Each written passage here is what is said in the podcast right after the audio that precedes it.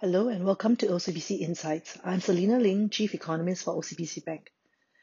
The fourth quarter GDP growth estimates for Singapore was revised to a milder and better than expected contraction of 2.4% year on year. In sequential quarter on quarter terms, it actually grew by 3.8%. This is an improvement from the third quarter of 2020, and the improvement was really led by the manufacturing sector, particularly the electronics, biomedical, and precision engineering industries. Construction and services sector, on the other hand, extended their contraction streak for the fourth straight quarter.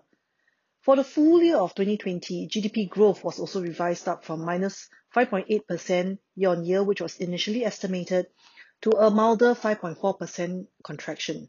But this still marked the worst recession year in Singapore's recent economic history. It is also a slump from the 1.3% year-on-year growth that we saw in 2019.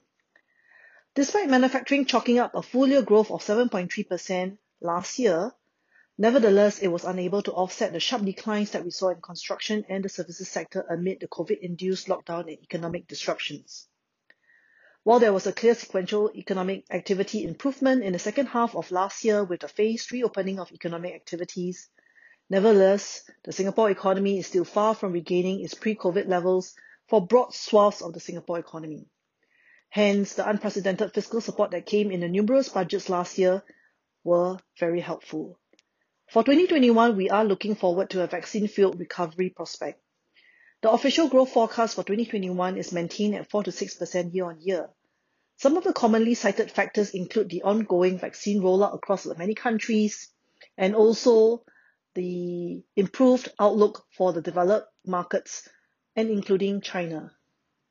ASEAN, however, will see a slightly weaker growth prospect this year, mainly because of the reimposition of lockdowns amid the recent resurgence of COVID cases in Malaysia and Indonesia.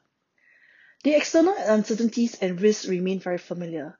They mainly pertain to the speed of the vaccine deployment vis-a-vis the emerging new virus variants, ongoing geopolitical uncertainties, and also potential financial system stresses arising from the protracted nature of the recovery. Our 2021 GDP growth is for around 5% year-on-year, and our NODX growth forecast is for 1.5% year-on-year. This is predicated on the back of a gradual global and domestic recovery story, aided by the vaccine, deployment, and also partial normalization in both business and consumer confidence.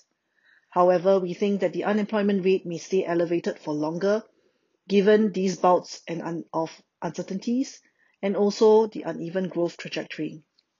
The domestic policy concerns pertaining to this uneven growth trajectory is likely to feature prominently in the Budget 2021 announcement. We think that there will be continued but recalibrated support for the hardest hit industries, including the aviation and hospitality related industries.